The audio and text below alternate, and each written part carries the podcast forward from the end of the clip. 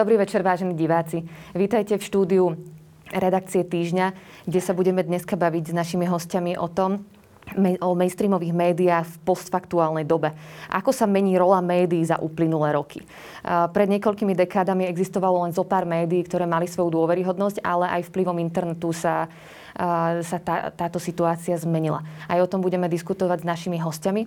Ja vítam v našom štúdiu Petra Bárdyho, ktorý je šéfredaktor Aktualít. Dobrý, Dobrý večer. Potom tu máme Jakuba Fila, zástupca šéfredaktora denníka Sme. Dobrý Vítajte. Večer. A pána Štefana Hríba z Týždňa. Dobrý večer. Dobrý večer. Moja prvá otázka znie, čo sú to vlastne mainstreamové médiá a, a čo je to tá postfaktuálna doba? No, kto to povie? Ty. A ja nepoznám tie presné definície, ale veľmi zjednodušene mainstream je asi hlavný prúd. Čiže sú to tie, tie tradičné, dnes už aj onlineové, tradičné médiá, ktoré majú postavenú e, filozofiu svojej práce, alebo tú, tú, tú, tú svoju prácu na profesionalite, na nejakom overovaní faktov, na, nejakom pra, na nejakej práci s tradičnými zdrojmi. To sú tí novinári, ktorých vidieť na tlačovkách politických strán, ktorých je, ktorých člán, kde sa články, alebo ktorí píšu články o rôznych kauzách, ktorí informujú o kultúre a tak ďalej. Čiže sú to tie najznámejšie denníky, ktoré sú často hejtované konšpirátormi. Mm-hmm. Čiže to je tak veľmi za mňa zjednodušený pohľad na to, že čo je mainstream. A čo je postaktuálna doba, to je taký termín, ktorý vznikol asi pred tromi rokmi, keď začali hlavnú rolu v informovaní más preberať konšpiračné médiá, ktoré začali pracovať s, s dezinformáciou, úplnou lžou alebo ohýbaním faktov. Tak vtedy sa zadefinovala táto doba ako postfaktuálna, keď už ľudia prestali v takej veľkej miere dôverovať médiám hlavného prúdu a začali sa prikláňať aj k médiám, ktoré ktoré na, na svoju prácu nepotrebujú fakty. Alebo im prekážajú fakty. Ja by som k tomu doplnil ešte jednu vec, že tak ako Peter hovoril, že mainstreamové médiá, z jedného hľadiska je to tak, že mainstreamové médiá to sú tie klasické médiá, ktoré používajú klasickú novinárskú prácu, teda overovanie faktov a to všetko. A majú tým pádom a mali v histórii nejakú dôveryhodnosť na rozdiel od tých, ktorí toto nepoužívali a boli mimo mainstreamu, boli nejakým spôsobom zaznávaní.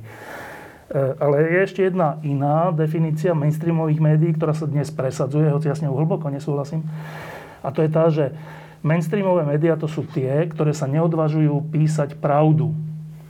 A musia preto byť alternatívne a všelijaké iné médiá, ktoré síce neoverujú fakty a píšu často blbosti, ale neboja sa písať pravdu. No tak toto sa šíri, tento názor.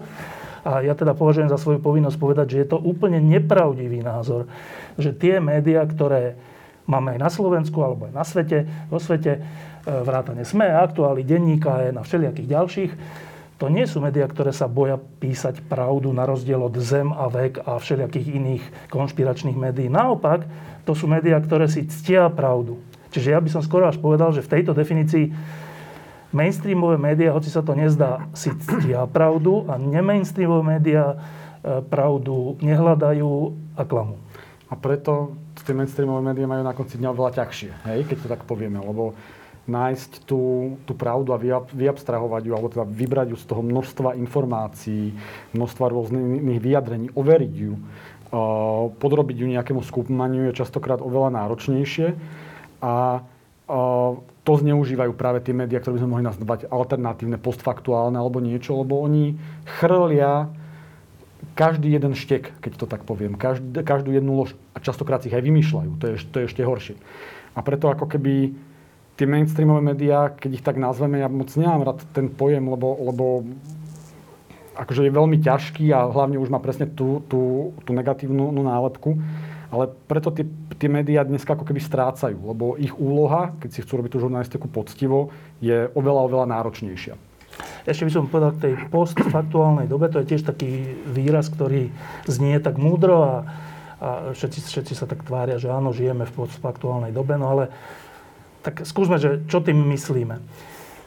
Asi teda tým myslíme to, že vo faktuálnej dobe to bolo tak, že záležalo na faktoch, a v postfaktuálnej dobe, čiže dnes, nezáleží na faktoch. Lenže ja v takom svete nežijem. Ja nežijem vo svete, kde nezáleží na faktoch. V týždni záleží na faktoch, SME záleží na faktoch, v aktualitách záleží na faktoch. Teda hovoriť, že žijeme v postfaktuálnej dobe, je podľa mňa nepravda. Ako kto? Väčšina ľudí, ktorých ja poznám a ktorí v tejto oblasti pracujú, žijú stále vo faktuálnej dobe. A ešte by možno bolo dobre povedať, že vlastne toto nie je nejaký jav, ktorý sa tu objavilo, že včera. Uh-huh. Že jednoducho propaganda, dezinformácie akéhokoľvek druhu sú spájané so žurnalistikou, alebo s politikou, alebo s ekonomikou, sú spájané proste odjakživa. Ľudia si klamú, aby, aby využívali klamstvo ako, ako nástroj na, na získanie vplyvu, moci, alebo, alebo poškodenia niekoho. Čiže to nie je niečo, čo tu vzniká, že teraz hneď a zaraz, po, alebo teda, že dezinformačné médiá v takomto význame, ako ich poznáme dnes, boli odjakživa, len nemali možno taký dosah. A vďaka online prostrediu, predovšetkým vďaka algoritmom sociálnych sietí, majú výrazne väčší e, dosah na, na verejnosť, pretože, pretože ich stačí raz zavesiť na sociálnu sieť a pokiaľ majú, majú, sú dostatočne atraktívne svojim obsahom na šírenie, tak sa šíria výrazne rýchlejšie často ako, ako ten obsah, ktorý robia tie médiá, ktoré, ktoré skôr dbajú na to, aby informácie, ktoré publikujú, boli postavené na reálnych faktoch a aby boli možno užitočné. Ešte by som k tomu povedal, že teraz sa tak mnohým asi zdá, že dostať sa ku pravde cez všelijaké nepravdivé veci je strašne ťažké v demokracii. Uh-huh. Ale, ale najväčšími majstrami lži a propagandy boli predsa komunistické a fašistické režimy. To boli postfaktuálne režimy, kde nezáležalo na faktoch. Dnes napriek všetkému, čo sa nám zdá, záleží na faktov o mnoho, o mnoho viac, než, než v týchto neslobodných režimoch.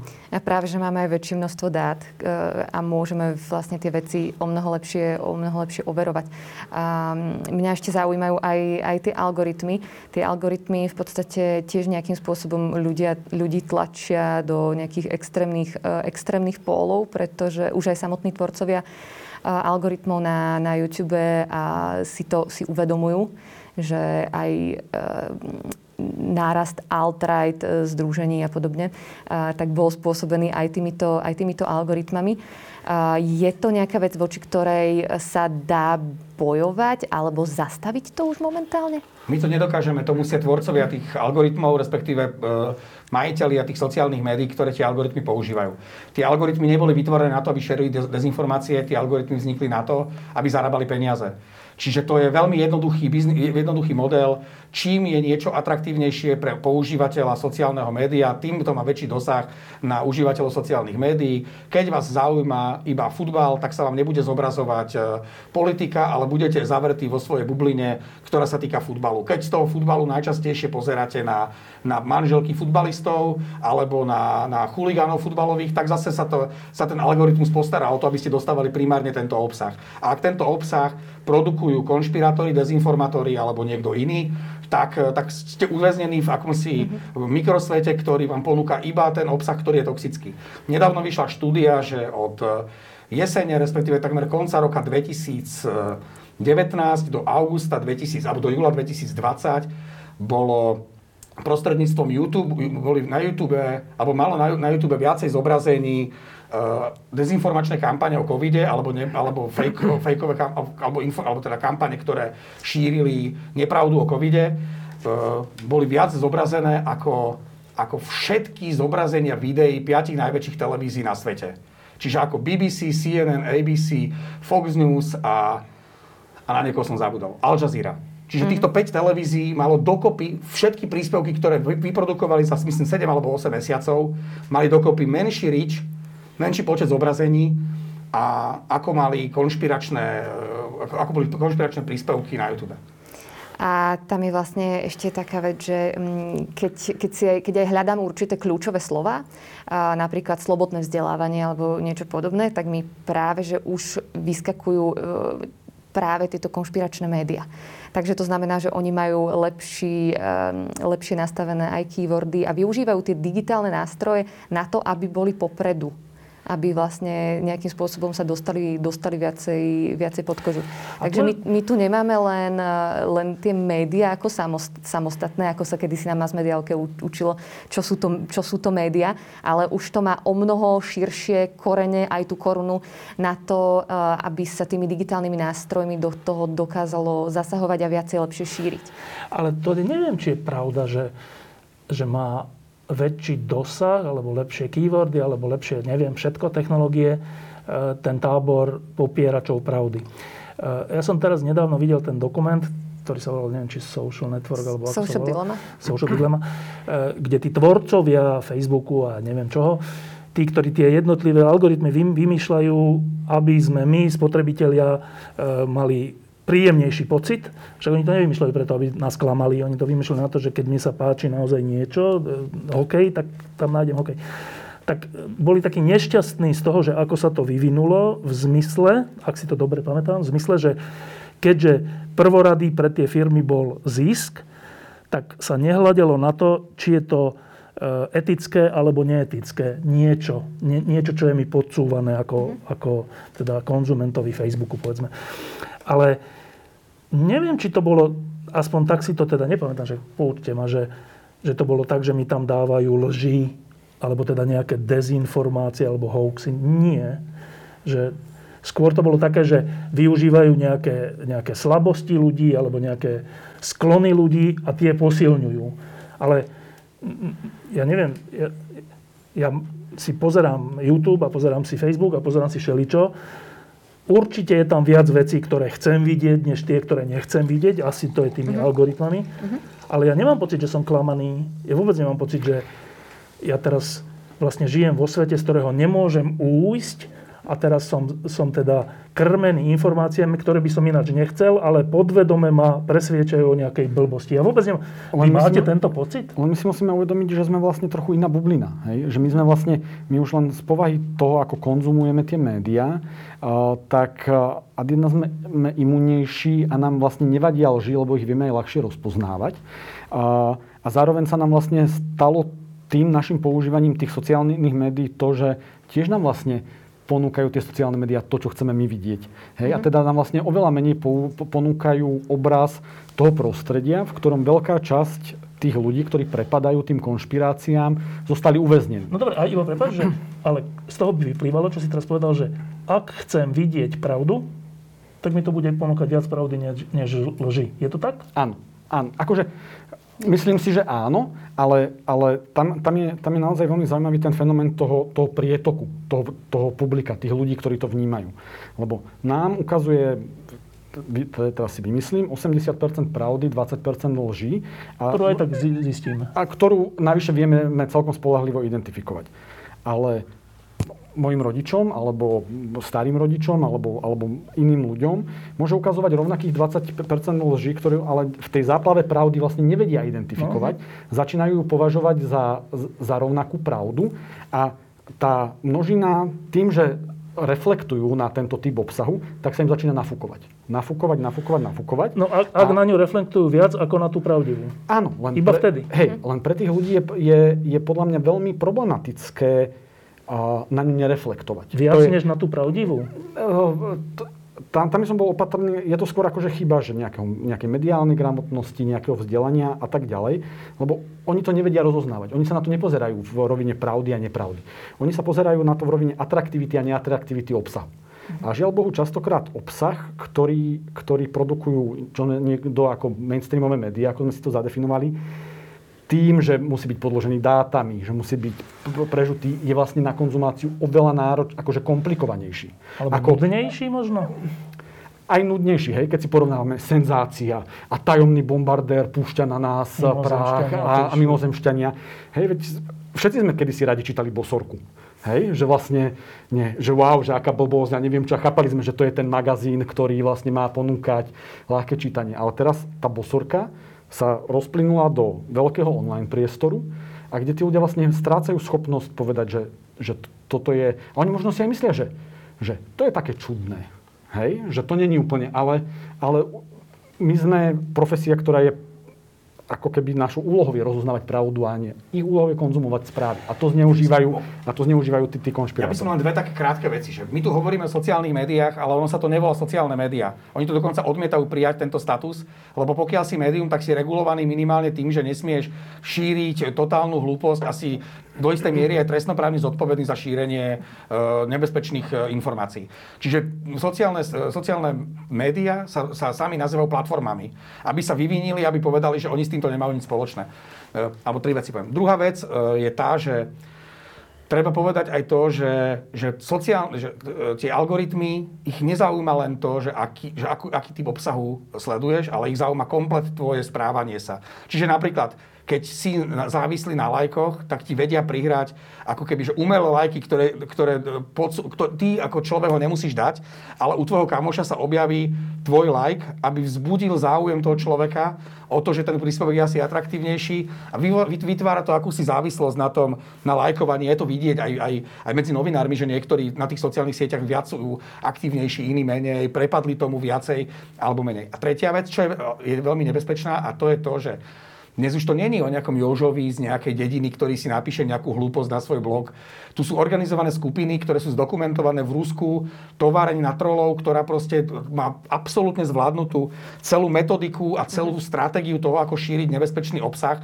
Ukázalo sa to pri tom zostrelení holandského lietadla nad Ukrajinou, kde oni v momente, jak to dopadlo, zavalili svet dezinformáciami o tom, že kto to bol, kto to mohol byť, kto to nemohol byť.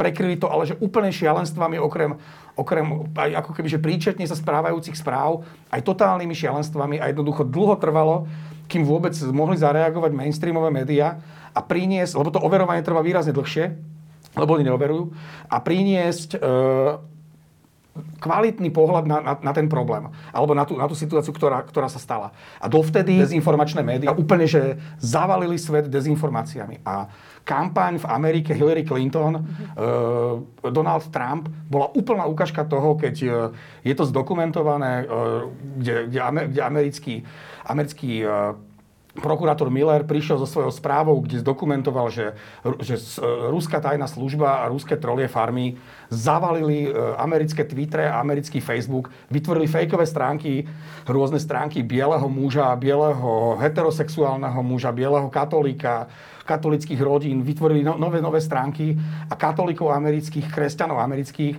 nejakým spôsobom motivovali k tomu, aby sa do týchto skupín dostali, a akonáhle sa dostali do týchto skupín, ktoré sa tvárili na pohľad ako veľmi rozumne, tak ich zavalili zase dezinformáciami proti Hillary Clintonovej. Bola tam tá kauza Pizzagate a tak ďalej. No, ale iba, znovu sa vrátim k tomu, že troška žijeme v takej dobe, kde, kde dávame väčšiu dôležitosť algoritmom, mechanizmom, robotom, umelej inteligencii, čomukoľvek, technológiám, než nám.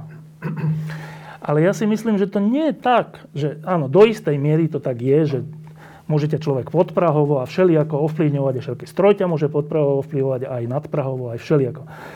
Ale len do istej miery, že nakoniec aj tak máme nejaké svoje, svoj rozum a svoje svedomie a nejakú svoju, no, akože zdravý úsudok, že ja neviem, tak pozerám, máme všetci káblové televízie, máme tam veľa programov, teraz cez ne chodíme. Aj na dobrých kanáloch všelijakých Discovery, a čo je často blbosť, normálna blbosť, že stretnutie s mimozenšťanmi, teraz tam rôzni hovoria, že ako ho stretli, nestretli a tak. Ale sú tam aj dobré programy. No ale ja keď narazím na ten program o tých mimozenšťanoch, tak môžem si ho pozrieť v zmysle, že zábava. Ale nejaký rozum ti povie, že to je blbosť a že tak, tak sa máš na to pozerať.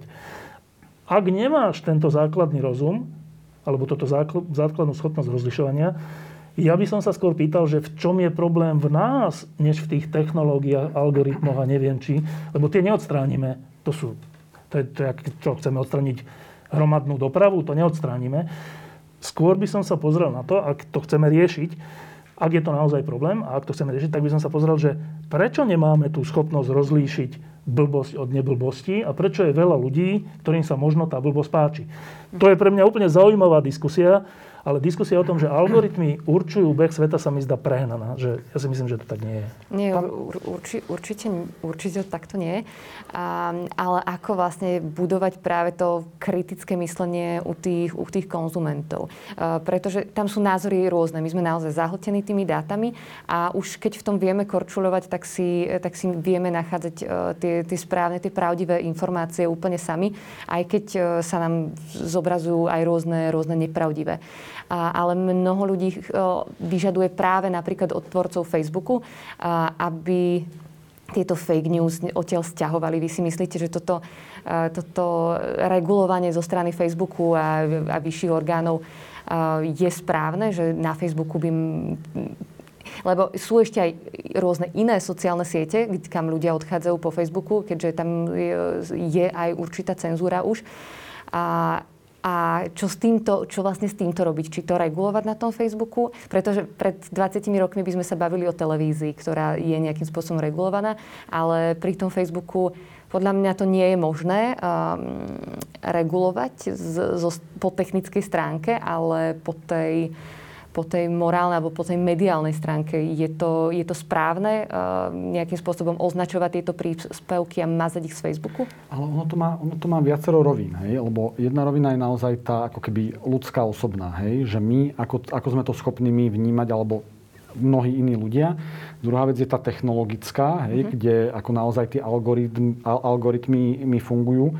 A ono je to vlastne akože veľmi komplexný problém, lebo do toho samozrejme vstupujú trolie farmy, do toho samozrejme vstupuje novum toho média, ako Facebook, alebo sociálne siete, alebo celkovo online, nám spôsobilo to, že nás zahltil informáciami. A preto by som ako trochu chcel vyviniť tých, tých mnohých ľudí, ako keby, že pre nich je veľmi ťažké sa v, to, v tom zorientovať, aj preto, že chýba, povedzme, na Slovensku mediálna gramotnosť, nejaká mediálna na výchova. A to nové médium veľmi dobre využili a zneužili tie algoritmy, tie, ktoré akože nevládnu tomu svetu. Hej? Ale keď ich niekto veľmi dobre využije, tak dokáže tých ľudí zahltiť tými informáciami. A naše mozgy, ktoré v minulosti vnímali tú informáciu, nie novinári, ale tí, tí bežní ľudia, že ráno si kúpili noviny a v podstate veľmi selektívne si, si prečítali texty, ktoré prešli veľkým editorským výberom, editor choiceom, boli overené na teda a maximálne si večer pozerali nejaké správy, tak dneska od momentu, ako sa ráno zobudí, ten človek vytiahne mobil, už mu tam niečo naskakuje, teraz si otvorí tie, tie, tie skupiny, v ktorých už je vlastne padnutý a teda. A ten jeho mozog to proste nemá šancu spracovať. Hej? To je ešte ako keby reakcia k tomu prvému kolu. A teraz, čo s tým? Hej? A, a Zrovna ako sme si, si povedali tie, tie, tie tri veci, že, že proste nejaká tá, nejaká tá osobná vec a nejaké, nejaká tá technologická algoritmová a niekto, kto to už zneužíva, tak tu by sme sa mali začať zaoberať mediálnou gramotnosťou, zvyšovaním toho kritického myslenia, aby boli ľudia schopní rozlišovať pravdu, lož a teda a teda. V, to, v tom algoritme tam by mala prísť tá úloha tých, tých technologických firiem, hej, to je to, je to, to je to, na čo sa pýtaš, že jasné, veď aj telka je regulovaná. Aj noviny sú regulované. Hej? Na konci dňa proste každé médium po nejakom takom tom búme a náraste a veľkom rozmachu podľahlo nejakej regulácii, lebo tá spoločnosť ho, ho musela nejakým spôsobom, ak chcela si zachovať, zachovať nejakú pevnosť, tak, tak ho musela proste nejakým spôsobom spracovať. No a potom tú, tú, tú tretiu časť tých zneužívačov, tých, tých konšpirátorov a trolov, tak tých musíme riešiť dokonca ešte ako aktívne, ak chceme zachovať, zachovať nejakú rovnováhu. A keby začali fungovať tieto tri zložky ako keby riešenia tej, tej situácie, tak zrazu si môžeme hovoriť, že tá pravda je stále faktuálna, hej, ako keby. Ale, ale bez toho, bez toho na, v každej z tých troch úrovniach to vlastne nebude možné. Sa to začne, začne, začne ako keby rozsypávať, lebo stratíme schopnosť. My možno poslední, ako keby, lebo sme, sme na to trénovaní, ale ľudia stratia schopnosť rozlišovať, čo je pravda a čo nie je pravda. Ale dve poznámky, že, že či má sa na Facebooku, alebo na YouTube, alebo neviem čo, niečo regulovať, to je také škaredé slovo, ale... ale Počiarkujem. Tak počkajte, ale že keď bude niekto niekde písať, že počúvajte deti, spáchajte samovraždu, uh-huh. To nie je možné nechať tak, lebo nejaké deti potom spáchajú samovraždu. A také sa stali prípady. Čiže sú veci, ktoré sú proste v demokratickej spoločnosti, o také asi hovoríme, nepripustné. Proste nemôžem šíriť nenávistné, rasové a všelijaké iné veci bez nejakého postihu. Tak sme sa dohodli. Tak, také sú zákony.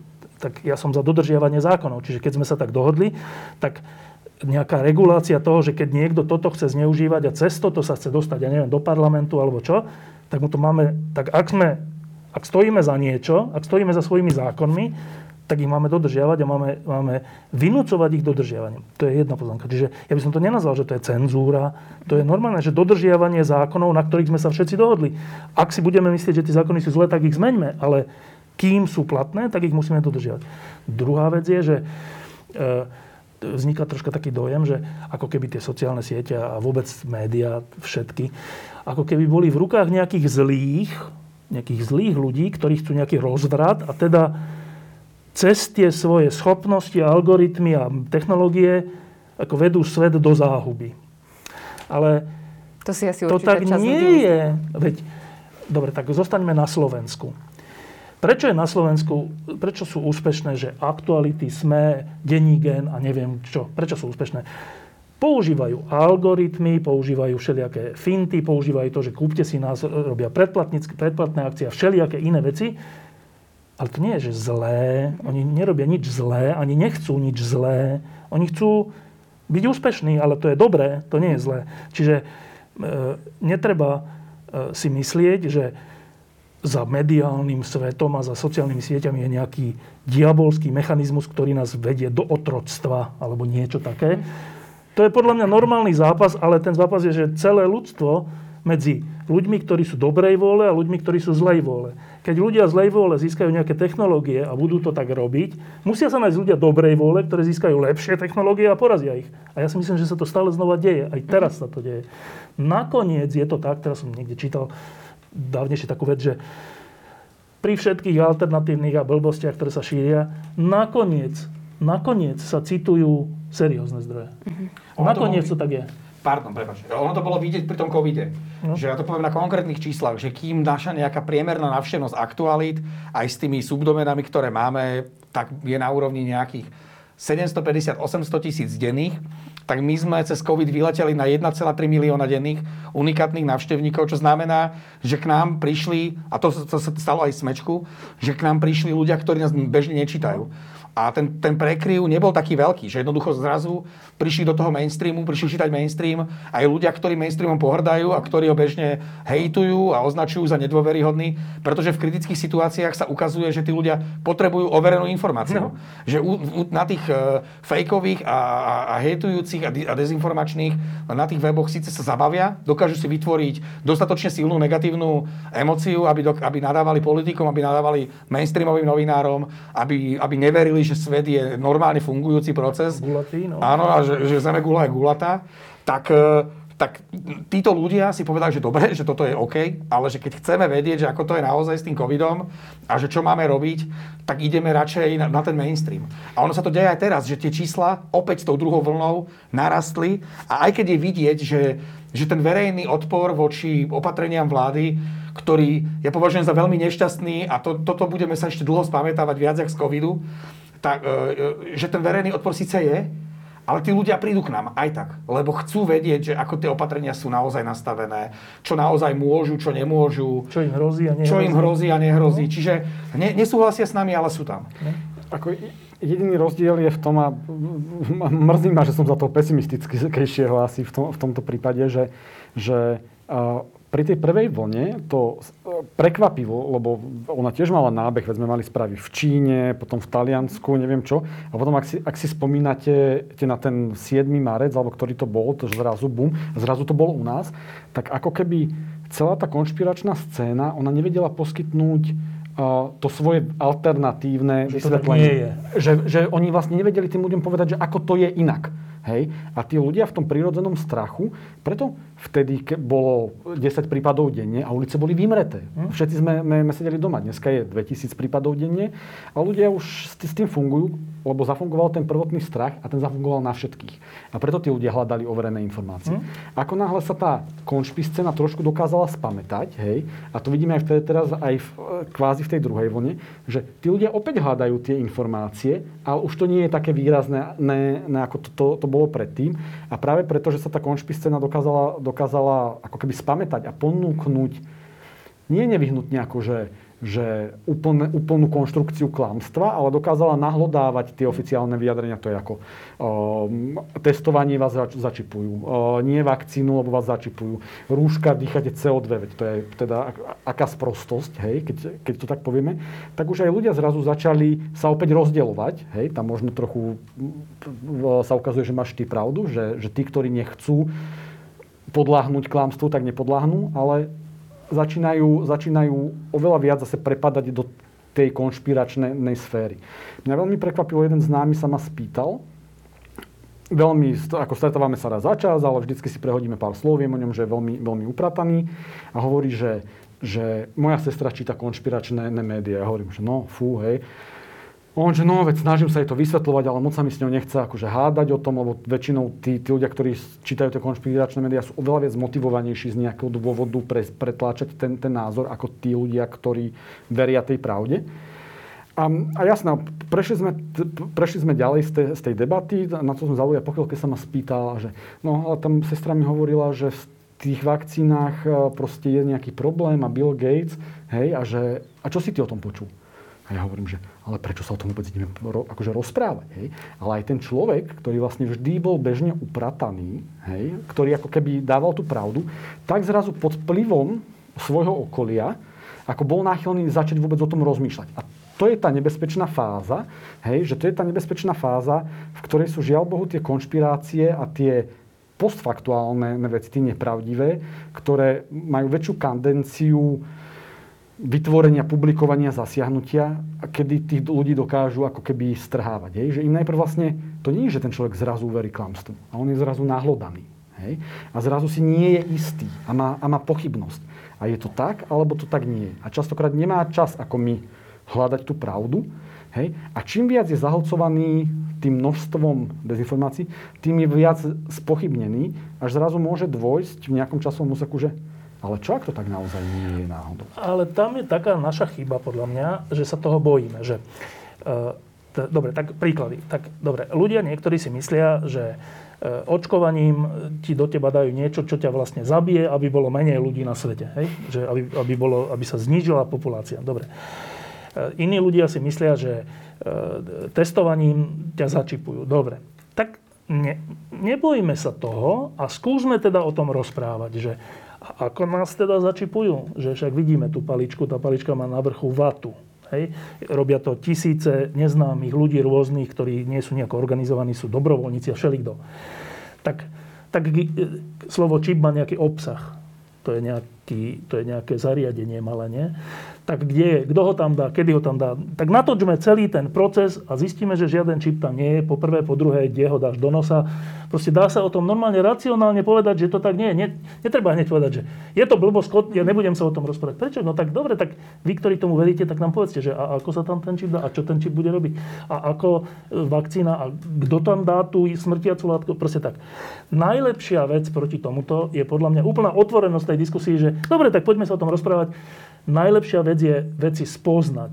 Nie sa tváriť, že o tom nehovoríme. Ale ja som iba príklad poviem, že na Slovensku je, že šialená, šialená teda nechuť alebo nejaký predpojatosť k Šorošovi.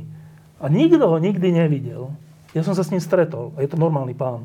Robil som s ním rozhovor. Ešte pre Slobodnú Európu v deväťdesiatom neviem, koľko tam roku.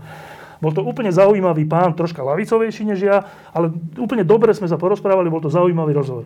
Poznám mnohých ľudí z, z rôznych častí sveta, z Open Society, ktoré sú akože financované zo Šorošových fondov. Sú to super ľudia. Nemajú nič spoločné s tým, čo sa tu myslí. Čiže najle- pre mňa je najlepšie, keď poznám, ako to je, že keď sa nebojím toho, že so Šorošom rozhovor, ja ho nebudem robiť. Mm-hmm. Naopak, tak, tak stretneme sa s ním. Stretneme sa s ľuďmi z Open Society. Stretneme sa s Billom Gatesom. Pozrime si, čo on robí v dokumentoch a všade z kritických. A vtedy aj tí najväčší poloblázni, ktorí veria všeličomu, zrazu musia kapitulovať, lebo aký je dôkaz o tom, žiaden. A toto úplne podpíšem. Ja som tým vôbec nechcel ako keby, ako keby naznačiť, že nie, nie nebálme no, ja, ja, sa. Ale tu dochádzame k tomu, k tomu najväčšiemu problému, ktorý sme si vlastne povedali na začiatku tej debaty. Hej? Že spraviť video o tom, že či tam je čip na tej vatovej tyčinke, uh-huh. či nám ho tam dávajú a teda a teda, znamená robme to. Prosím, robme to čo najviac. Rozhovorov, rozhovorov so Sorošom, so Cikym, robme to. Len je to oveľa náročnejšie vlastne vytvoriť ten fakt, tú pravdu, než vytvoriť tú lož. Hej.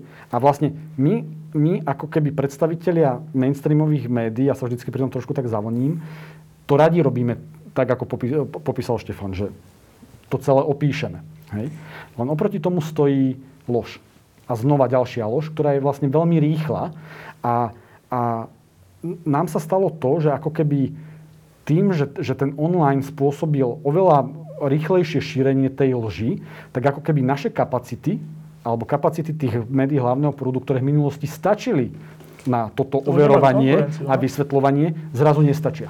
A ako to bolo teda pred tými dvadsiatimi rokmi? S čím sa, s čím sa bojovalo? Boli tiež podobní Sorošovia, ktorí... Jasné, však za Mečiara v deväťdesiatych rokoch to bolo tak, že bola oficiálna štátna propaganda, to bol denník Slovenská republika, Slovenská televízia, Slovenský rozhlas, ktorí hovorili, že Mečiara chcú všetci zabiť, boli na ňo atentáty a všeličo. V Nemecku kvôli tomu zastavili diaľnice, lebo ho chceli zabiť. Blbosti. A proti tomu bolo zopár súkromných médií, Rádio tri, Slobodná Európa, denník Smena vtedy ešte a ďalší, ktorí hovorili opak. Ale to nie je tak, že keď nebol online, tak takýto spor nebol. Tento bol, spor bol, že vždy. Vždy. Iba konštatujem, že vždy ho vyhrali nakoniec tí lepší. Lebo, lebo, lebo vtedy mali ako keby dostatok sily. Hej? Že, že dostatok či už kvantitatívnej, alebo... A možno ani nie kvantitatívnej, hej? Ale ako... ako uh, nestála oproti ním záplava tí lží, hej? Že vždy to no, bola... Počkaj, ale neviem, tak, takto, že neexistovali súkromné televízie. Súhlasím. Bola len Slovenská televízia, všetci ju pozerali a tam si videl neskutočné veci. Neskutočné správy o tom, že ká dé há chcelo výbuch, chcelo e, na mítingu, či há zet dé, či čo, prepašovať bombu. Úplne blbosti. A bolo to, že iné si nemohol vidieť. Iná telka nebola. Čiže to, to zase nebolo tak, že to bola strašná sila a napriek tomu to prehralo. Chápem, chápem. On bol to jeden zdroj, hej, alebo, dobre, jeden zdroj telka, jeden zdroj Slovenský rozhlas, jeden zdroj Republika, uh, republika hej, a oproti tomu stála vlastne, povedzme, že t- rovnocenná, možno nie, nie ekonomicky, ale proste bol tam ten twist, bola tam v nejakom momente už Markíza, bola tam Smena, Sme, Dominofórum a teda, teda, hej, že, že vlastne tie sily boli trochu vyrovnané, hej.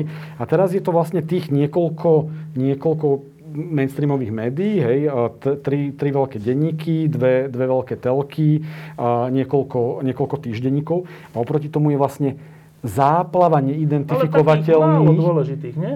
Ale záplava. Záplava. A každý z nich na počkanie chrlí lži. A, a, a tento maličký ako keby ostrov, hej, ako keby ad jedna musí schra- strážiť demokraciu, strážny pes, a dva musí, ja neviem, robiť aj pekné veci, hej, a zrazu musí vy- vy- vyvracať záplavu lží. Mhm. A tento nepomer nás ako keby valcuje, ale súhlasím so všetkým, čo tu bolo povedané, že, že aj musíme byť pozitívni, aj musíme v tom vidieť to dobré. Len by sme teraz potrebovali, keď to po, po, akože nerád by som bol v tom spore ako keby, hej, ale ako tá spoločnosť by potrebovala, aby teraz niekto s tou záplavou trochu pomohol, hej, a to je tá regulácia, ja, to, to je možno to... Ja moc nepozerám správy v televíziách, ale tak dobre, že správy súkromných televízií na Slovensku sú spojencami konšpiračnej scény alebo nie? Ja by som možno ešte predtým povedal štyri vety. Mne sa zdá, že nie je totiž, ale nie. Povedzte mi. Ale ešte by som predtým štyri vety. Že my sa tu stále bavíme o takej dobe, že viac menej ideálne, že kde je nejaká pluralita médií. Uh-huh. Ale my sme tu mali pred tridsiatimi dvomi rokmi totálny monopól jednej z komunistickej strany so všetkými médiami, kontro- ktoré kontrolovala a s jedinou pravdou, ktorá bola nimi šírená. A napriek tomu všetkému si dokázala spoločnosť vy- udržať nejakým spôsobom svoju, uh, ako keby, že... názorovú príčetnosť a zdravý rozum a, a, a prežili sme proste zrazu, že osemdesiaty deviaty rok a dnes tu superíme, alebo teda bavíme sa o tom, že či, či, či sme my v, v presile, tí čo ako keby sme zastancovia profesionálnej žurnalistiky, alebo či je v presile tá strana, ktorá za tým vidí iné záujmy, ako je e, faktografický a novinársky profesionálne informovať o dianí a komentovať na základe nejakých objektívnych skutočností. Hej, čiže my sme v podstate podľa mňa, že na tom ešte pomerne dobre, lebo ukazuje sa, že pred tridsiatimi dvomi dvomi rokmi sme na tom boli, že úplne hrozne. No. A napriek tomu nám tu vyrastli generácie, ktoré si, si nejakou... Sa ho niečo snažia. Áno, ktoré sa niečo snažia, ktoré si v, v rámci rodín a, a spoločenstiev nejakých prenášali ten triezvy pohľad a, a taký ten zdravý rozum udržiavali v takej kondícii, aby sme tu mohli po osemdesiatom deviatom naštartovať nejaký obnovný proces a nejakú snahu o demokratizáciu spoločnosti a, a o slobodu. A čo sa týka toho, čo sa pýtaš na tie, na tie uh, súkromné televízie, ja nemám ako keby, že dojem, že by šírili nejaký balast, ktorý, ktorý by ubližoval vyslovene ľuďom. Hoaxy, vieš, vôbec. Hej, vôbec to, akože hoaxy by som tam ja za tým vôbec nevidel. No. Sú, sú viac menej, že niektoré viac, iné menej, tým, tým obsahom podliezajú niekedy vkusu diváka, ale, ale reálne ja tam fakt nevidím nejakú, nejaký extrémny problém. A tie televízie sú dnes naozaj zatiaľ stále najsilnejším šíriteľom informácií, potom je to online, print predsa len už nejakým spôsobom stagnuje, trochu klesá, udržiava si ho viac menej už len istá skupina čitateľov. A áno, a z tvojho pohľadu tomu ja úplne rozumiem, že, že v porovnaní s tými číslami návštevnosti, ktoré produkujú mainstreamové médiá, alebo mienkotvorné, mienkotvorné nepresné, mainstreamové médiá, tak, tak tie médiá, ktoré sú mé, médiá, dezinformátori nemajú taký, taký dosah na takú veľkú masu. Ale netreba to podceňovať a, a, a, treba, a treba s tým pracovať. Ja teda neviem, že, že či, to je, či to pracovanie sa volá mediálna výchova, pretože tridsať percent učiteľov podľa nejakých štatistík sú konzumenti konšpiračných médií. No a teraz, že, že čo, že máš dieťa v škole, máš tam desať učiteľov a, a sedem ich ho učí to, že Zem je, je elipsoid guľovitého tvaru a traja mu tam hovoria, že nie, že je to, je to je, je plocha, vieš. No. Hej, že, alebo že proste je to veľmi nebezpečné. A, ale to, to, to, tento boj bude vždy. Tento boj dobrá so zlom, príčetných s nepríčetnými, to sa tu, to sa tu odjakživa deje. Nie je to nič, čo by, čo by bolo, je to možno trošku horšie, ako to bolo pre, v tých deväťdesiatych rokoch a možno nie. No ja fakt zaujímavé dáta, že, že či je to tak, že, alebo ako to je, že tie, tie ako internetové, neautorizované, ktoré si, médiá, ktoré si neoverujú pravdu, takže ak, v akom počte zasahujú ľudí v porovnaní s tými normálnejšími. Že možno sa, ne, neviem tie dáta, niekedy sa hovorí, že ich je oveľa viac, hoci sú také roztrieštené, ale že v, v sume, niek- teraz boli to zase také, e, také rebríčky, že koľko, čo sa týka, neviem, akej témy najviac pozeralo ľudia, tam boli samé tie konšpirácie. To boli najviac media. Šírené informácie na Facebooku za desať dní. O covide? Alebo, alebo na sedem dní. To je jedno, o čom koľko. O niečom, no. Dobre, ale... Je to možné, že, že veľa ľudí počtom, veľa miliónov ľudí, alebo teda klikov je tam. Ale neviem, či to nakoniec nie je tak, že síce takéto blbosti majú veľa klikov, ale nakoniec majú oveľa väčšiu váhu tie, ktoré majú menej klikov, ale ľudia vedia, že to sú seriózne informácie. Neviem, či to nemá väčšiu váhu, čo je oveľa dôležitejšie než počet klikov. Asi ešte zatiaľ má, s tým súhlasím, veď to vidíme aj... aj napríklad potom na nejakej akože fyzickej prezentácii, hej, že, že a nechcem porovnávať zrovna protesty zaslušné na, na Slovensku s rôznymi vystúpeniami, no. Ja neviem, Kotlebovcu alebo dačo, ale veď tam, tam, viac ľudí, tam no. Je jasný, jasný no. Nepomer v prospech tej, nechcem povedať, že lepšej, lepšej časti, hej, ale akože tej, tej pravdu hľadajúcej no. še, še, šej časti. A len tam je otázka trochu do budúcna, hej, že kam nás vlastne táto, táto cesta, cesta privedie. Hej? A na Slovensku existu, alebo slovenská internetová populácia má, Peťo ma možno opraví, ale asi štyri celé tri milióna ľudí v súčasnosti. Hej? To je štyri celé tri milióna ľudí, ktorí majú aspoň trikrát do týždňa prístup na internet. A mnohí z nich majú sociálne siete, mnohí z nich navštevujú nejaké blogy. A my vlastne nevieme úplne odčítať, aké majú, aké majú používateľské správanie ako publikum. Pri telke sme vedeli. Teraz ich pozerá, telka dosahuje takýto reach a teda a teda. A vlastne tých kanálov, ktoré prenášali informáciu, bolo zopár. Hej. Preto to bolo vlastne ľahké zneužiť za, za komančov, hej, na propagandu, ale zároveň bolo vlastne ľahké nastavovať nejakú príčetnú a zmysluplnú agendu. Ale tých štyri celé tri milióna ľudí, okrem týchto pár dát, že, že, že nejakú tému hľadajú na konšpiračných médiách, my vlastne nevieme, kto sa ako správa. A to je riziko do budúcna, lebo zatiaľ je ten pomer, povedzme, že dobrý, Ale aký bude o päť rokov? Ja by som len pol vety, hej, že existuje taký, taký prieskum svetový a organizuje to Oxford University a Reuters Institute a za minulý rok, a za rok dvetisícdvadsať publikovaný, čiže za rok dvetisícdevätnásť, na Slovensku dôverovalo médiám len dvadsaťosem percent opýtaných, rok predtým tridsaťtri percent. Čiže my sa tu bavíme o tom, že z nejakého počtu opýtaných, že malinko, hej, že menej ako tretina ľudí dôveruje médiám a tým pádom šesťdesiatšesť percent ľudí dôveruje niečomu inému alebo nedôveruje médiám. A toto je podľa mňa problém, aj keď, aj keď nemusí to byť problém, možno len z pozície novinára sa na to pozerám ako na nejaký problém a, a ľudia sa aj bez toho, aby dôverovali médiám, vedia niekedy rozhodnúť správne. Ukazuje sa, že nie vždy to je pravda, ukazuje sa, že vedia sa dokonca správne zachovať, aj keď, keď mediálna doba je ťažká a, a, ne, a, ne, a nedemokratická. Uvidíme. Uvidíme. To je tak, že ja podľa mňa teda, že vždy život je riskantný. Život nie je proste istota. Všetko je riskantné. Riskujeme tým, že žijeme, riskujeme. Tak je riskantné aj to, že ako sa väčšina bude postupne správať a či niečomu, niečomu neprepadneme alebo prepadneme. No ale to máme v rukách my. Že to, to nie je tak, že teraz sa budeme bezmocne prizerať tomu, že niečo, nejaký trend tu zavládne. To, o tom rozhodneme my. Ja, ja len hovorím, že pohľad na históriu ukazuje, že skôr alebo neskôr tí lepší vyhrajú nad tými horšími. Vyjde rok osemdesiatdeväť, ktorý za chvíľku budeme e, oslavovať. Čiže, čiže áno, treba preto robiť všetko, treba o tom rozmýšľať a tak, ale ja len by som chcel skončiť optimisticky, že ale to nie je optimizmus taký, že umelý, ale že pri pohľade dozadu sa mi zdá, že ľudia majú v sebe dostatok svedomia a dostatok rozumu, aby sa bránili blbosti. Tak ja, a, a ja vy... už radšej budem mlčať a nepoviem tú poznámku o tom, že ten online je hodne nový. Ale... Je, je, je veľmi nový, ale ja si myslím, že vy aj ako zástupcovia médií sa tak sa budete aj naďalej snažiť o tú uh, ochranu slobody slova, slobody médií.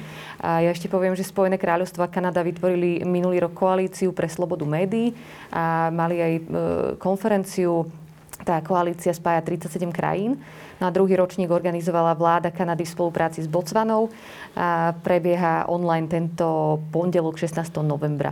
A stretli sa na nej novinári a odborníci z celého sveta, aby sa vlastne vyjadrili k týmto najpálčivejším otázkam slobody, tak ako sme sa k najpálčivejším otázkam slobody médií a hlavne médií vyjadrili aj my dneska.